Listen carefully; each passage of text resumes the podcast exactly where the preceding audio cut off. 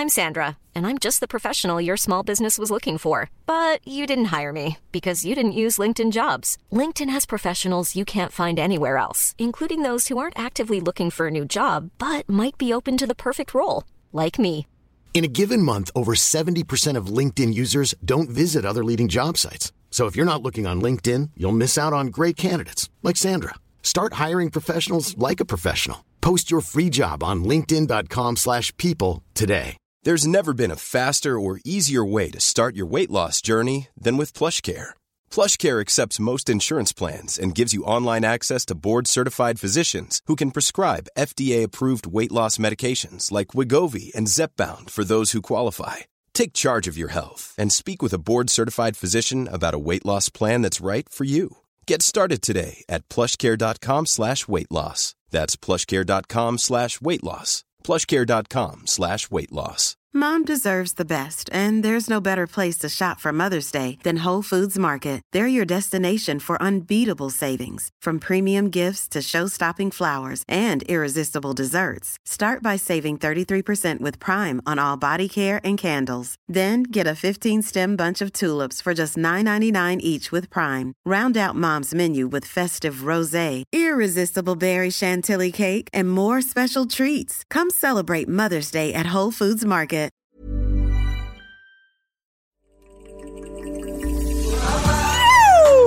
Welcome to the Inspired Evolution. I'm your humble host, Amrit Sandhu, and you're tuning in to a conscious conversation designed to help you grow. Our mission here is simple it's for you to live your purpose, live your best life, live the life you love. This podcast is sponsored by Enthusiasm for Life, by Great Creation itself. Keep the good vibes flowing for myself and yourself, do us a solid, subscribe to the Inspired Evolution podcast on YouTube, the home of the Inspired Evolution podcast. Now sit back, relax, open your mind, open your heart to this conversation, and stay inspired. Keep evolving.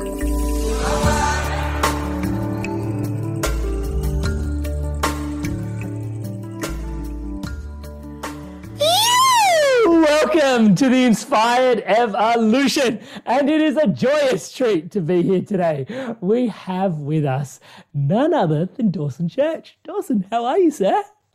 I am absolutely in bliss. I'm re- great to be here.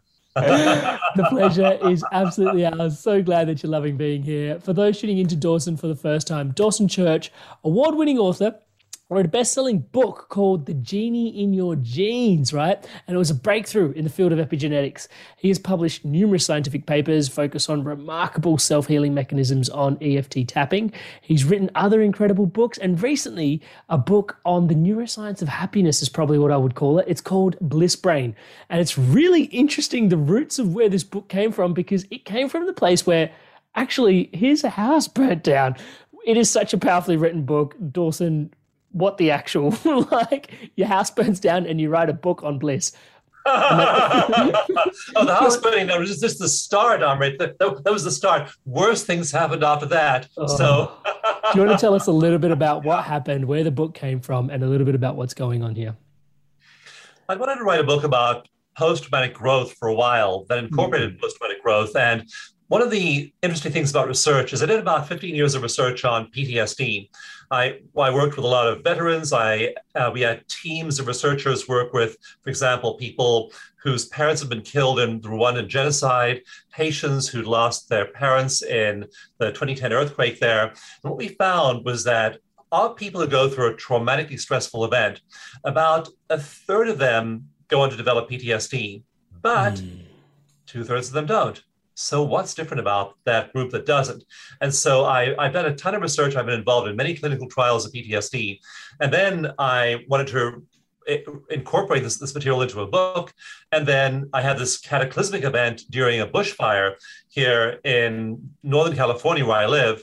And literally, my wife and I, from the moment we woke up at 12:45 a.m., we literally had moments to lit- sprint through the house, grab our car keys and our phones, dash for our car, and drive out through the flames. It was one of the most extraordinary initiations that I could have imagined, mm-hmm. and we had no no clue it was coming. And it, it destroyed 5,400 homes. It just wreaked havoc in our community, killed 22 people.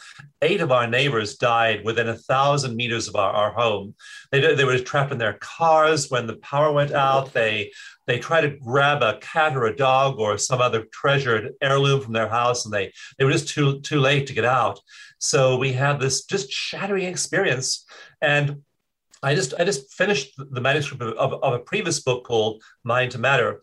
Then came the fire, and it just it just wrecked everything in our lives. We, we got photographs back from friends in the next couple of days when we when we when we fled about 50 miles away, and it just showed these concrete slabs, ash on top of them, lone chimney sticking up, the washing mm-hmm. machines and the cars had all melted. I mean, everything. Our office building had been burned down.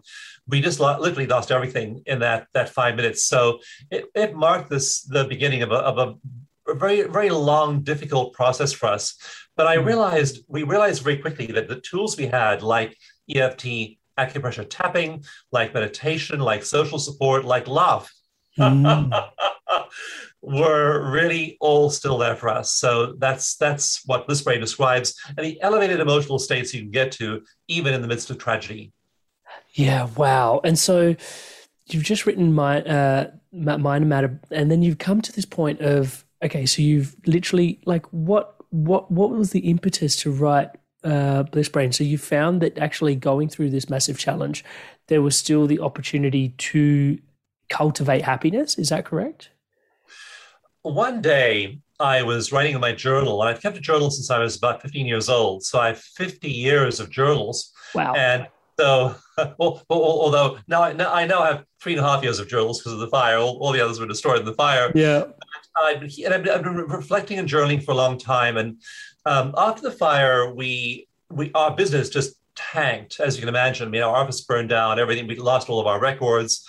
Uh, mm. We were we couldn't travel properly. So so a lot of other things happened, and one of those was that the business was just just in terrible shape after the fire. And yeah. um, I had to actually begin draining my retirement accounts to make payroll, and that was really really uh, uncomfortable. I mean, you know, I'm in my 60s, and you're you're pulling money out of your retirement account to make payroll every month, and uh, eventually our our entire retirement sa- savings were gone. And so I remember one day I was sitting there, again facing a financial crisis the year after the fire, and I wrote in my journal about just how prosperous I felt. I felt totally abundant, totally, totally prosperous, totally taken, taken care of by the the, the universe, and I hmm. realized. I was in a, an ecstatically blissful state. And I thought there's this discrepancy between all of the material circumstances of my life and this elevated emotional and spiritual state I'm just, just in. I wrote about yeah. it in my journal. I thought, I want to share this with people. Let them know that happiness is not dependent upon what happens to you. You can lose everything. You can lose worse than everything and still be happy at your core. I began looking into the, into the neuroscience of this as well. And there are really interesting neurochemicals that we, our brains manufacture during peak meditation, meditation states, and also brain regions that turn on. So I began to look into the neuroscience of this and I lay all it out in Bliss Brain and about how you can just cultivate these states in your life, in your brain, in your body, even when things aren't going swimmingly on the outside. and how do we go about cultivating this uh, according to you? Consistency. Uh, Donald Hebbs, brilliant neuroscientist after World War II, made the if, if, if people know nothing about neuroscience, they know Hebb's law, which is that neurons that fire together wire together. Wire together. Yeah. Yep. And the extent to which this happens is uh, is is is now only now just being discovered. So you have to do it consistently. There's a, there's a study, a, a case history in Bliss Brain about an Australian TV producer called Graham Phillips. It was a mm-hmm. show called Catalyst, and he took a crew with him into a high-resolution MRI facility, mm-hmm. had extensive scans done of his brain, then began an eight-week meditation course. Learn mindfulness, began to meditate daily, and again that consistency. When the researchers looked at his brain, just two months later, they found that the emotion regulation circuit in the center of the emotional part of the brain, the limbic system had grown by 22.8% in eight weeks. That is how quickly our brain hardware is growing. So, if you're consistent about meditation, consistent about tuning into those higher energies, if you're consistent about compassion, kindness, love, just sit there in the morning and fill yourself with gratitude and all these wonderful pro social emotions. If you do that over and over and over again, as Donald Hebb said 70 years ago, neurons mm. that fire together wire together, and then you're literally increasing the hardware in your brain.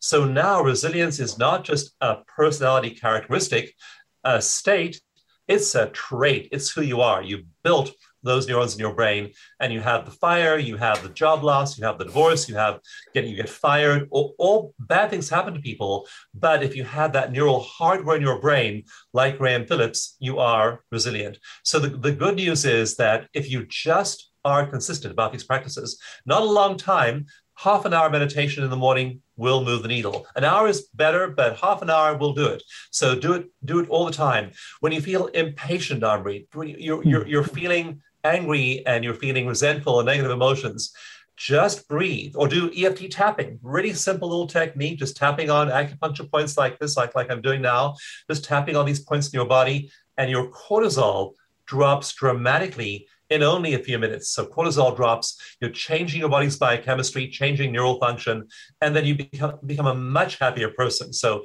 consistently doing every single day, l- releasing negative emotion, and meditating will give you that's the practice it takes to get there. I love that. Thank you so much. And i love how simple it is. And one of the key thing that i wanted to drop into is one of the pieces of research you've gone away and done and this is a question i've always wanted to know is the minimum effective dose.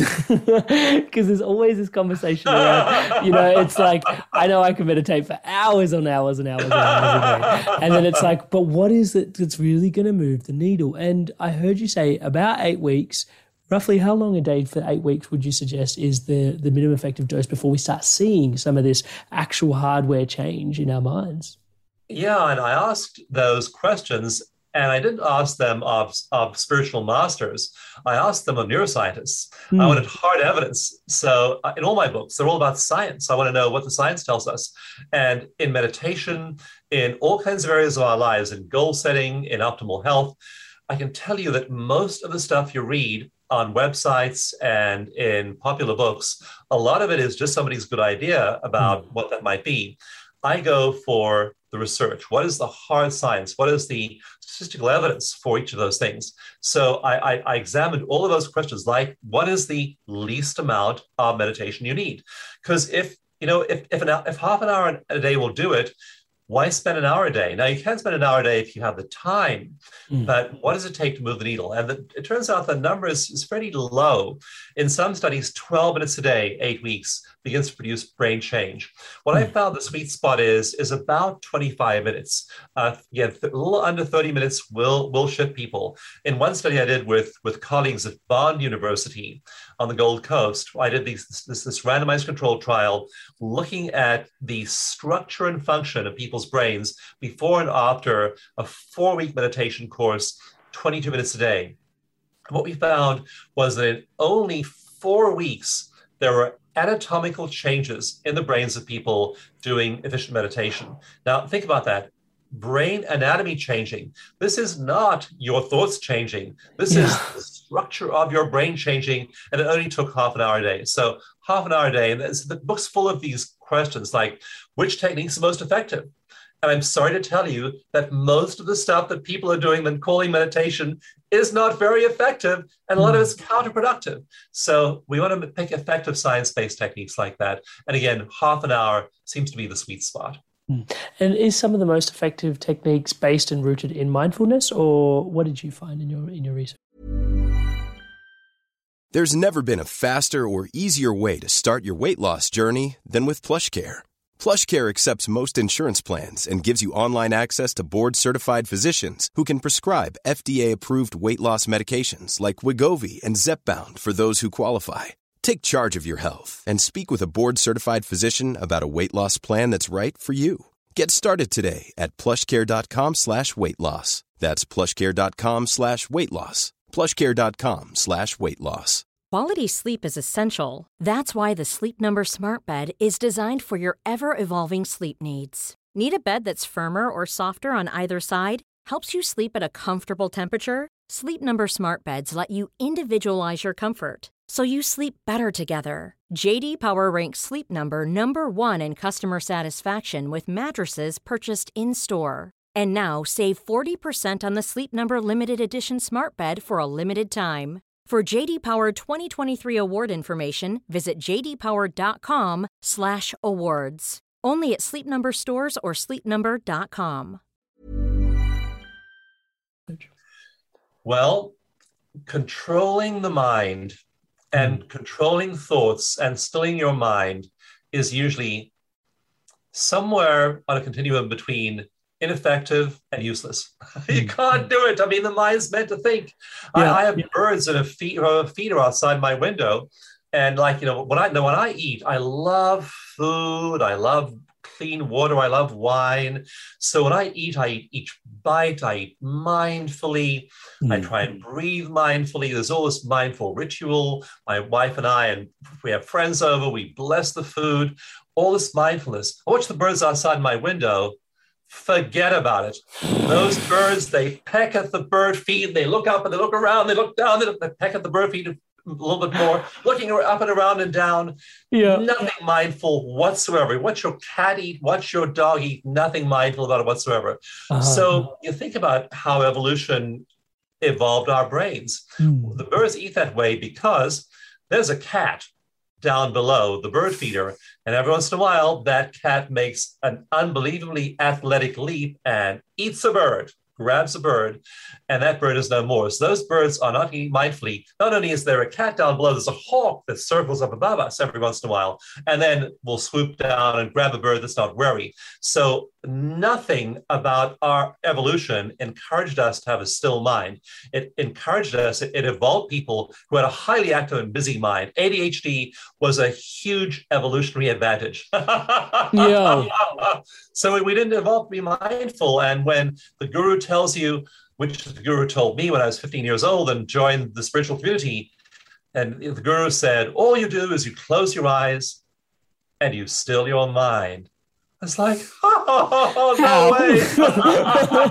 not going to happen. So, so those kinds of techniques usually are not not very useful. What I what I teach is physiological techniques. Just one, one, hmm. one example. I'll, I'll teach one right now. Absolutely. If you relax your tongue on the floor of your mouth, you can't get angry or upset or have a negative emotion.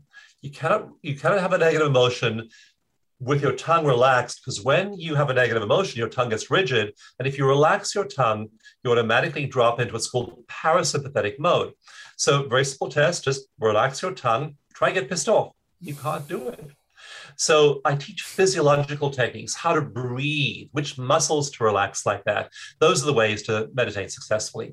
Ah, I love it. And I did try that and it's actually really amazing. yeah, it's so simple. So simple. And it's it's quite it's quite profound, isn't it? The um the Yeah. relationship that the mind has with our physiology. It's it's beyond incredible. It's you know, like standing up with your shoulders straight, head up, you know, and you feel much more open. And, you know, like I'm going through this phase at the moment. Like we've literally just got a little a newborn baby, and it's like a lot of sleepless nights. And I can see the posture sort of crunching in. And then as your posture sort of crunches in, your thoughts start to get cloudier and cloudier. And it's like actually no, I need to sort of take some time to sort of interact with my physiology in a way to encourage it to cultivate a certain way that I can actually move forward with a different perspective, and it actually impacts how I think, how I perform, how I approach my day.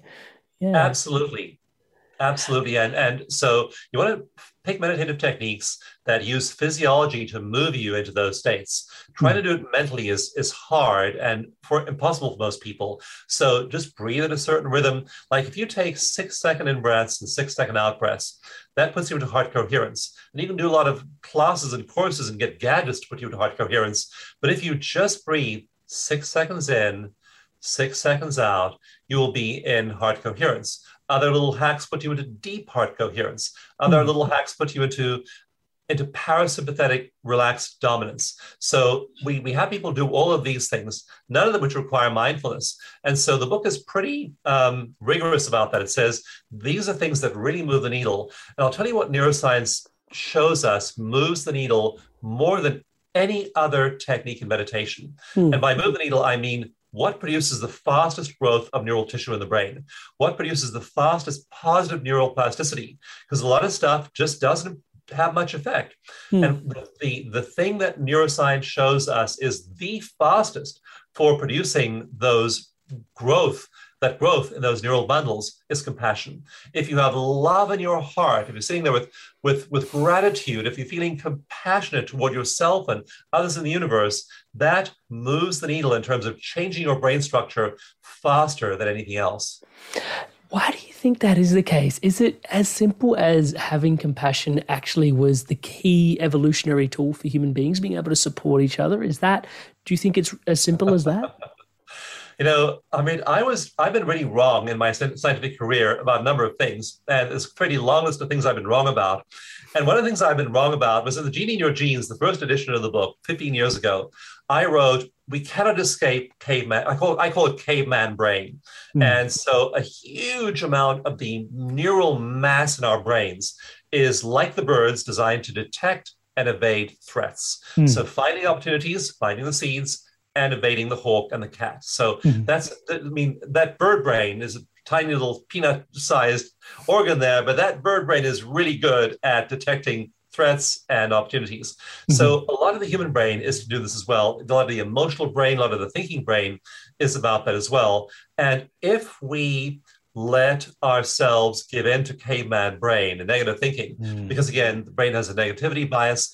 That's the way our ancestors survived the most paranoid people survived, and the happy-go-lucky people.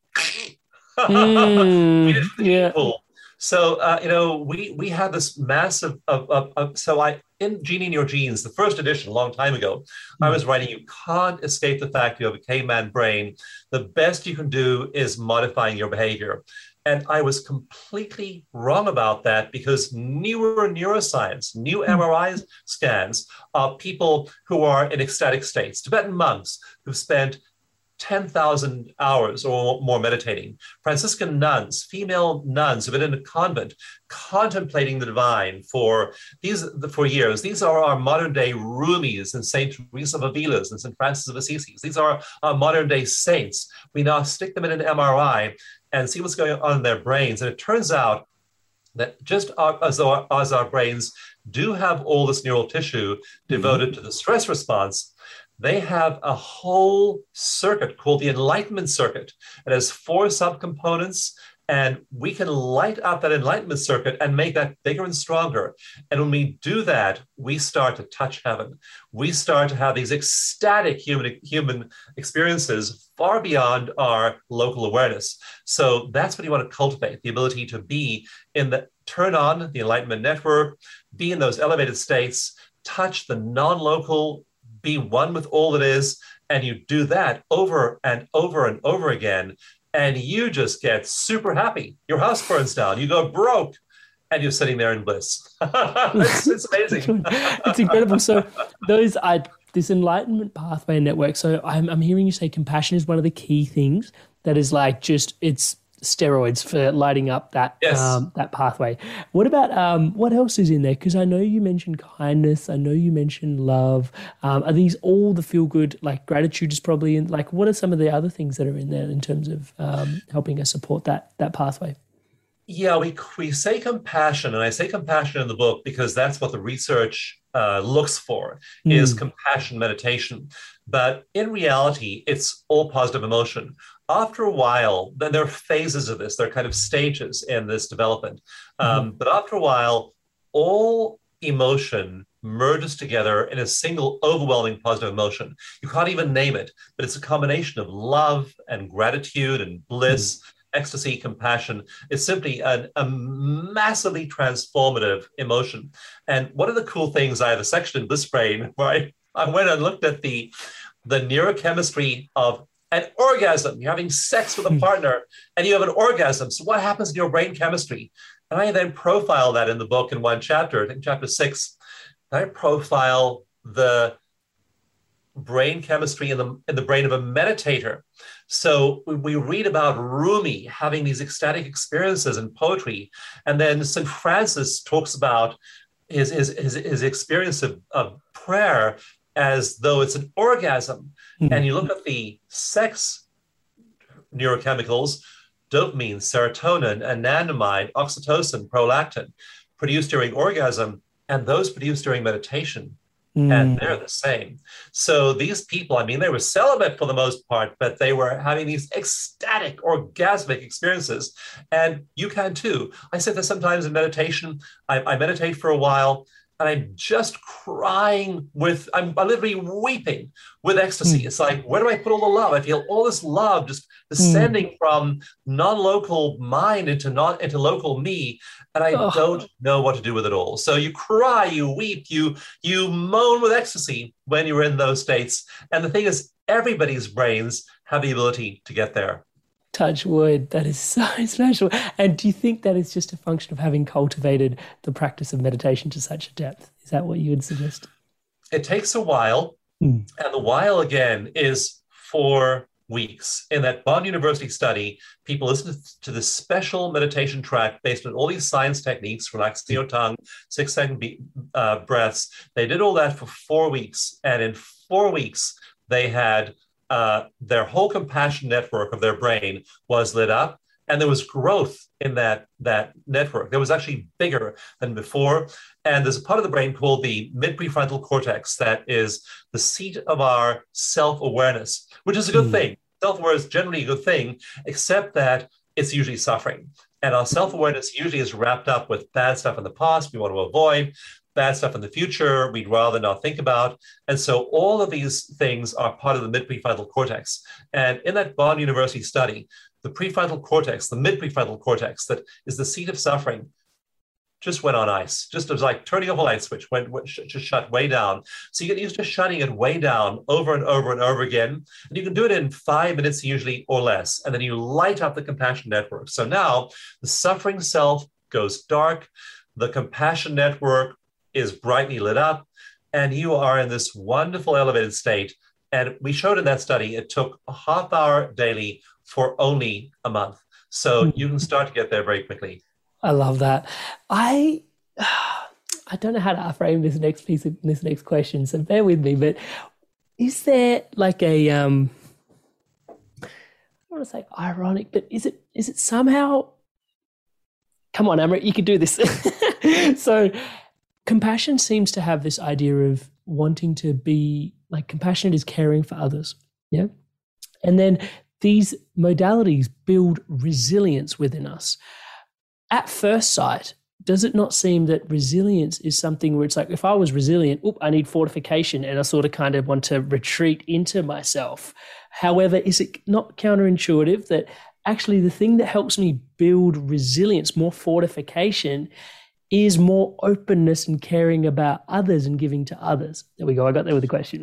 no, that's a good one because um, Wilhelm Reich coined a wonderful phrase in the 1920s, one of the brilliant people of early psychology. He called it body armor. And that's mm. being defended. That's having a, a, barrier around you. And you can see sometimes you work with people and you can tell their shoulders are rigid. Another one, I'll turn sideways so you can see this. So I'm, I'm not turning sideways. You'll see a lot of men, especially, especially men who are traumatized, you'll see their, their shoulders are forward and their heart is pulled back like this. They're literally mm. pulling heart back from contact with others.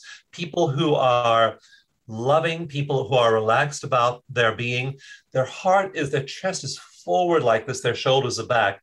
They hug you and you can feel they're, they're, they're, they're advancing. That's the opposite of body armor. So resilience doesn't come from having good body armor. Resilience mm. comes from having a huge amount of what the, the Taoists uh, called chi. You have all this energy, this, this, human energy in you. So you're confident, you have a, a presence about you, your heart's moving outward. And then there's bad stuff that happens to you still, but you are resilient because the pressure inside of you of, of love and compassion is greater than the, than the, uh, the pressure that's coming at you from the outside. I had one experience many years ago that was really unfortunate. And there was a guy who uh, who who had an issue with me and he sued me. He actually had two lawsuits against me and they ran on for years. And I would talk about them, I'd share them, you know, what had happened in the lawsuit with my with my wife. And this was like year after year after year. And um, I'd say to her, you know, I, I, feel such compassion for this guy because he's su- suffering. Only people who are really suffering do things like sue other people. Mm. And she'd say, Well, I don't feel compassion. I'm mad as hell at this yeah. guy she was she was angry at that guy, and here and and yet I, I felt nothing but compassion. I'll tell you someone else. Uh, we've just had Donald Trump leave the White House in the U.S. Mm. and uh, I, I, have so many friends who who have been so offended by his language, by his lies, by all the things he's done. But you look at that face, and if you want to see a face of a man who's suffering, it, it just you know I, I cannot look at the face of Donald Trump without just dissolving into compassion because he is mm. suffering so so very much and mm. so all of those actions are are those of someone who's suffering the people who are hurting you who are annoying you who are triggering you believe me they are not having a good day mm. and the, the best thing you can do for them is is is compassion so find someone who annoys you a lot now donald, donald trump's gone is out of office but here in the US, in Louisiana, there is a congressman, member of Congress called Clay Higgins. And Clay Higgins said last year he'd like to shoot Black Lives Matter protesters. So now that I don't have Donald Trump to you know worry about in the White House, Clay Higgins is still around. I just you know I, I find that really hard. I mean, I, I get emotionally triggered when Clay Higgins talks about shooting Black mm-hmm. Lives Matter protesters, and so that's clearly an area I have a hard time moving into compassion around Clay Higgins. So he is my guru. He's my teacher. I think about Clay Higgins, mm. and I, I, am going to sit with Clay Higgins like I can love him unconditionally. yeah, so that's that's really profound. It's taking yeah. your biggest triggers and your biggest challenges, yeah. and almost seeing if you can not reject them and actually shower them in love. it's yes, like it's a whole wow, wow. Dawson, one of the things we just touched on chapter six, where you said, you know, we were comparing the the meditation with the um, yeah the, the the orgasmic states that we were in. You move in from like chapter seven onwards into this idea of like actually moving through tr- post traumatic growth. And one of the most amazing things that I found interviewing people on the Inspired Evolution, and again and again, and the audience is probably I'm not sure if you're tired of listening to me say this, but I'm just driving home the point. I find again and again people that are doing remarkable things have always been through quite a significant challenge in their life. It's almost like the the, the narrative of the hero's journey is an archetype that is commonly played out. It's almost like what the the sword that helps you defeat the dragon becomes your gift to humanity in many instances. And I just wanted to tune in and sort of go, you know, post traumatic growth. How important like are these challenges for us to then cultivate these you know because oftentimes i find that old Rumi quote the crack is where the light gets in you know? So how much do you find that these these traumatic uh, act, instances instances uh, were really supportive for people to actually come home to you know finding your work potentially even or finding a modality and a practice? And how where do we go from there in terms of is it like a matter of just cultivating the same practices that we've been discussing or is there something specific about post-traumatic um, instances that we need to take into account it's worth doing the practices before the trauma. Mm. It's one thing to look for help when you're in a trauma or in the middle or going through a difficult situation. But if you are in a reasonably stable situation and you're then meditating, you're doing EFT acupressure tapping to release your stress during the day, you're you're drawing on social support, you are spending time in nature, you're grounding yourself, all of these practices, and you're doing those regularly, you build resilience so you're ready for the bad stuff. Also, I want to just emphasize that the bad that that being ready for the bad stuff and being, having resilience has nothing to do with denial or repression. You're not repressing the bad stuff and you're not mm. doing positive thinking trying to overcome negative thinking. It isn't like, okay, this is tragedy, and I'm just going to do positive thinking around it. That is dissociation. And dissociation, the research is super, super clear about this. You have to face the bad stuff. In mm. EFT tapping, the basic formula is called the, the, the setup statement. So you think about the bad thing, you think about the tragedy, And then the basic formula verbally is even though this bad thing happened, and you really focus on the bad thing.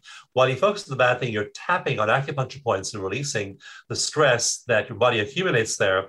And then you say after that, even though the bad thing happened, I deeply and completely accept myself just the way I am. So you are facing, remembering the bad thing. And this is not denial, it's not dissociation, it's really facing up to the, that bad thing. In fact, very often we have we have people who we work with as when, when, when our, our practitioners are working with clients, this may be the first time they've ever had a safe space to really face that childhood molestation or mm. that violence or that death or that loss and they sit there with it and they they work on it they face it but when you do that the resilient person is able to move through. So you have to face it but you have to face it with tools. Don't face it alone. We recommend that people are traumatized. Work with a practitioner. Don't go mm-hmm. to ptsd memories by yourself. Work with a practitioner.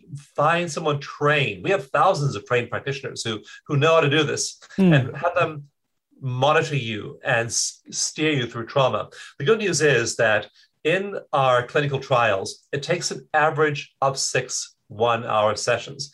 And this is to take people from high levels of clinical PTSD, mm. flashbacks, nightmares, intrusive thoughts, hypervigilance, all the signs of PTSD.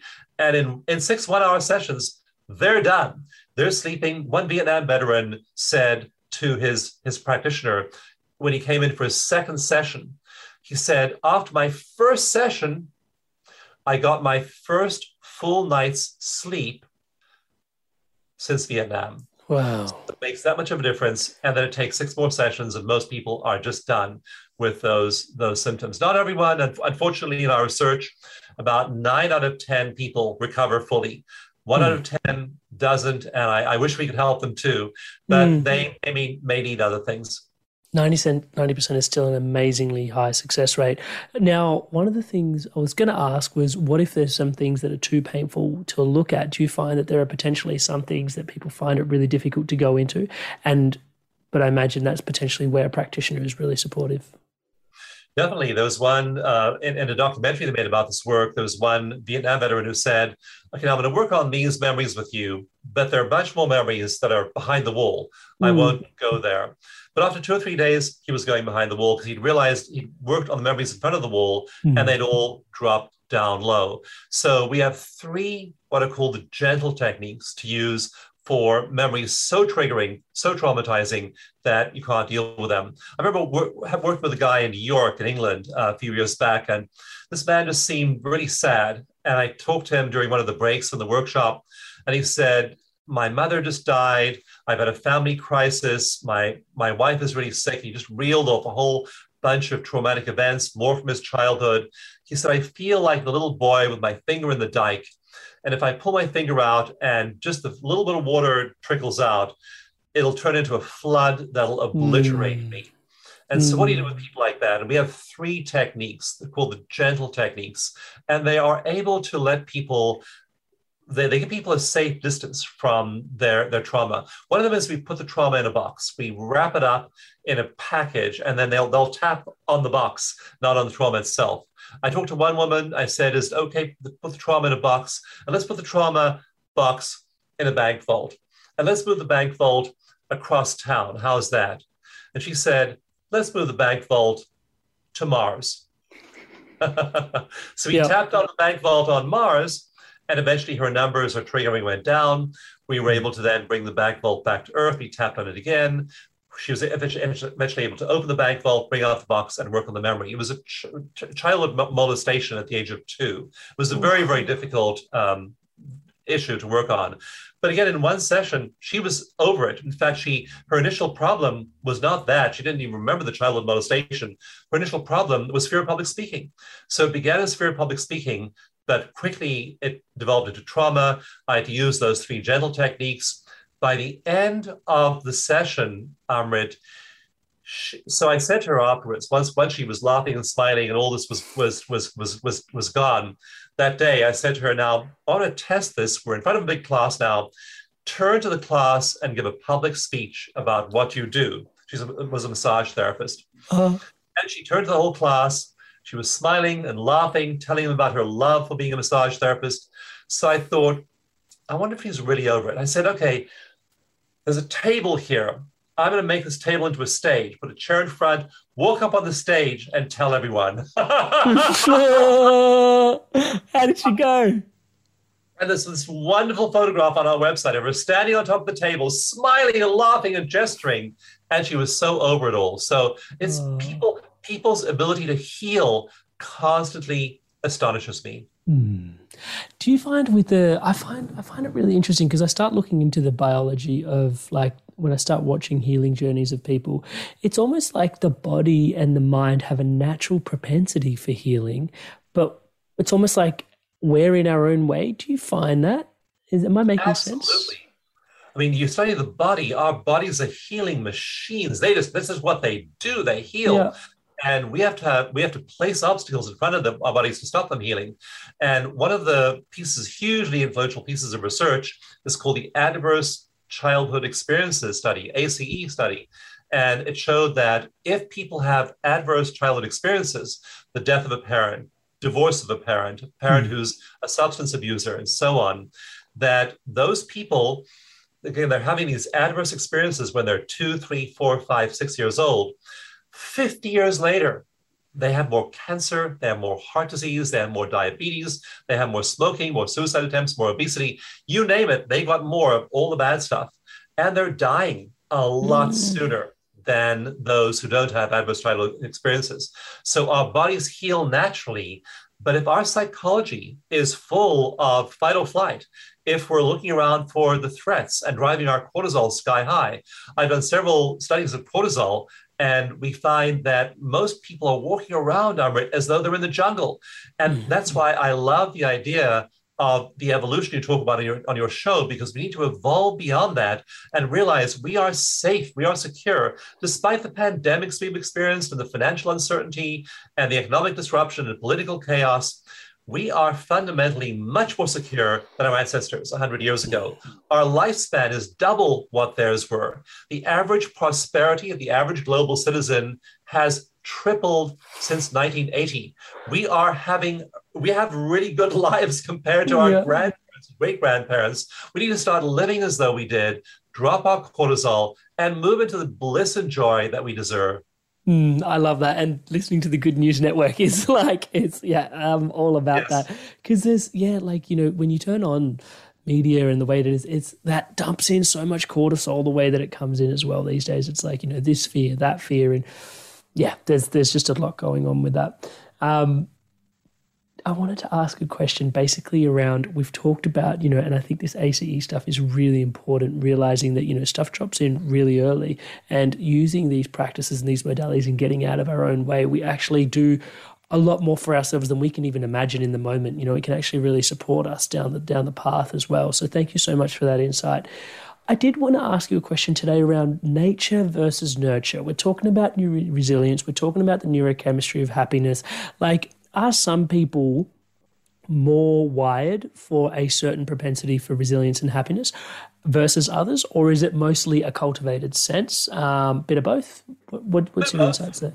Yeah. Yeah. So we all have an amygdala, hippocampus, hypothalamus. We all have that limbic system. We all have that threat detection machinery in our brains. Some people, though, are more wired for it than others, and their relative mass of those regions might be more, or they may have had it cultivated more by uh, adverse childhood experiences at an early early age. They may have more neural tissue or faster firing neural tissue.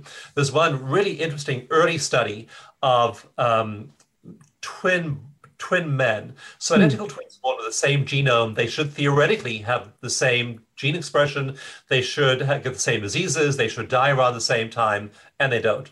And the study looked at at identical twin men and one of the men had been to fight in the Vietnam War, and the other one had not. And they found that those who had been in Vietnam had much faster firing of the stress circuits in their brains. So, mm-hmm. identical genes, identical brains at birth, and then that experience at the age of 18, 19, 25 had actually changed the functioning of their brains. So, we have a predisposition growing up and then we are going to modify that that gradually. I mean, I used to have low level anxiety. My just I, I could never escape it, and now I don't. I, I I used to be when I was a kid. I told a story in Brain about how when I was a child, 15 years old, 12 years old, I was suicidal most days. I just couldn't stand being here. I couldn't stand being in a body. I was so depressed and anxious. I couldn't stand being existing.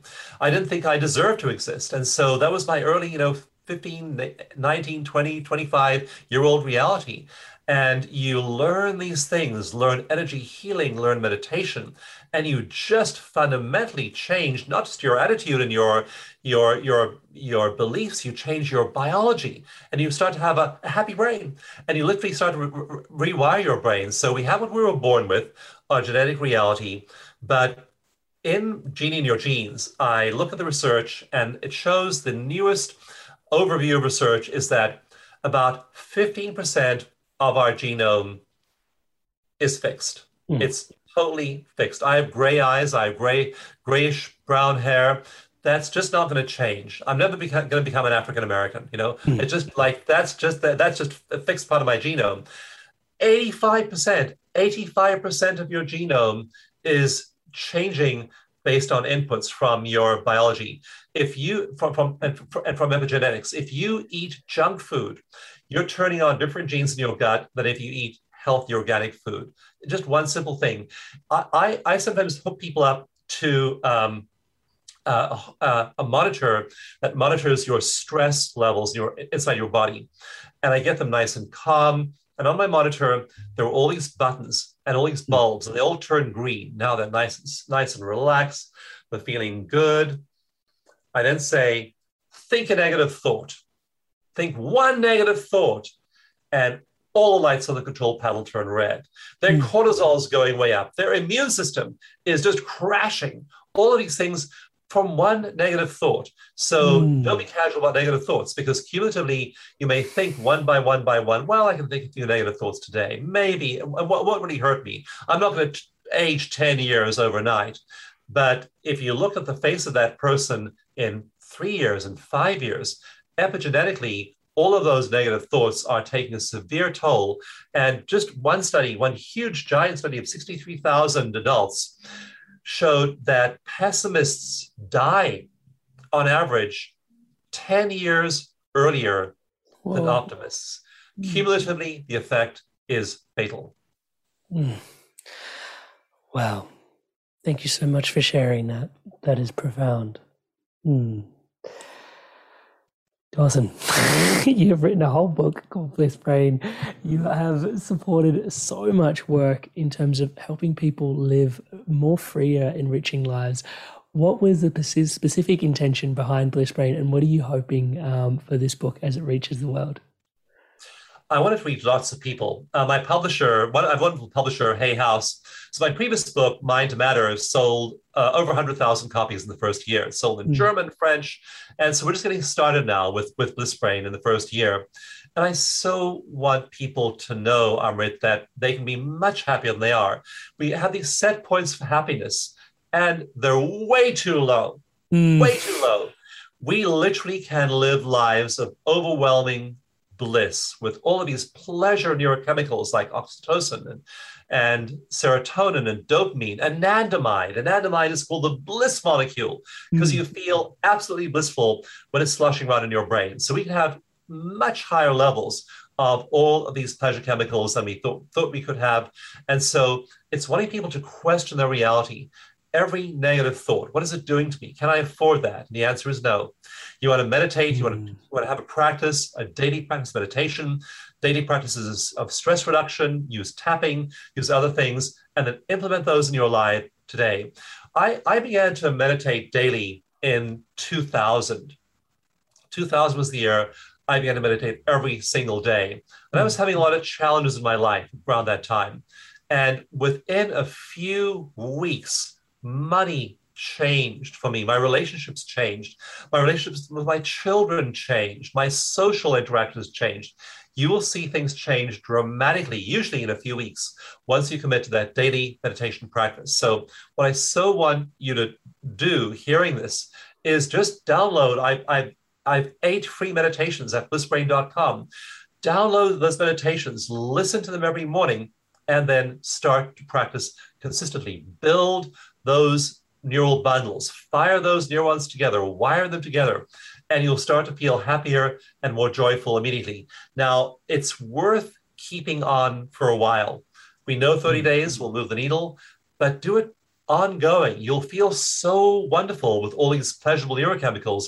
You'll want to do it over and over and over again. I basically want to get people addicted to meditation, addicted to feeling good, to where they would never dream of not meditating because they can't stand to be away from all those bliss drugs. So I'm so on board with that. And thank you so much. It has been such a pleasure to support that mission here today.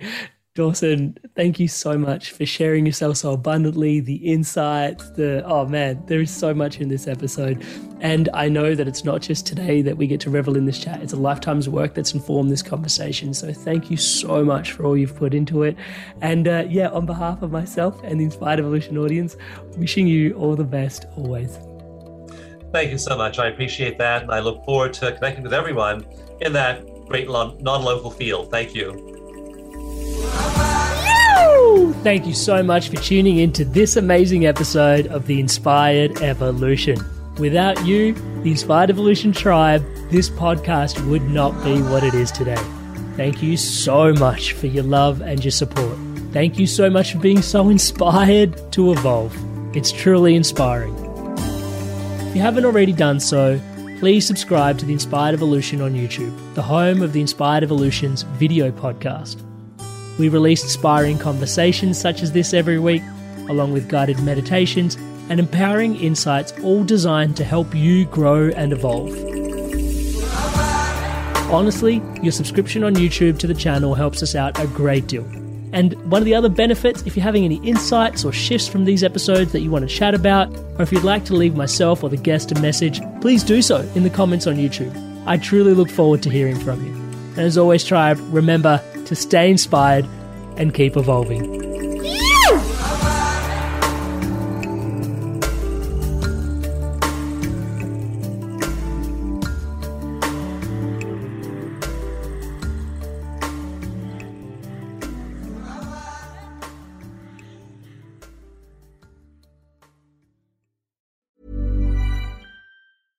Imagine the softest sheets you've ever felt. Now imagine them getting even softer over time. That's what you'll feel with Boll and Branch's organic cotton sheets. In a recent customer survey, 96% replied that Boll and Branch sheets get softer with every wash. Start getting your best night's sleep in these sheets that get softer and softer for years to come. Try their sheets with a 30-night guarantee. Plus, get 15% off your first order at bollandbranch.com. Code BUTTERY. Exclusions apply. See site for details. Hi, I'm Daniel, founder of Pretty Litter. Did you know cats tend to hide symptoms of sickness and pain? I learned this the hard way after losing my cat, Gingy. So I created Pretty Litter, a health monitoring litter that helps detect early signs of illness by changing colors, saving you money and potentially your cat's life. Pretty Litter is veterinarian developed, and it's the easiest way to keep tabs on your fur baby's health right at home. Go to prettylitter.com and use code ACAST for 20% off your first order and a free cat toy. Terms and conditions apply. See site for details. Mom deserves the best, and there's no better place to shop for Mother's Day than Whole Foods Market. They're your destination for unbeatable savings, from premium gifts to show-stopping flowers and irresistible desserts. Start by saving 33% with Prime on all body care and candles. Then get a 15-stem bunch of tulips for just $9.99 each with Prime. Round out Mom's menu with festive rosé, irresistible berry chantilly cake, and more special treats. Come celebrate Mother's Day at Whole Foods Market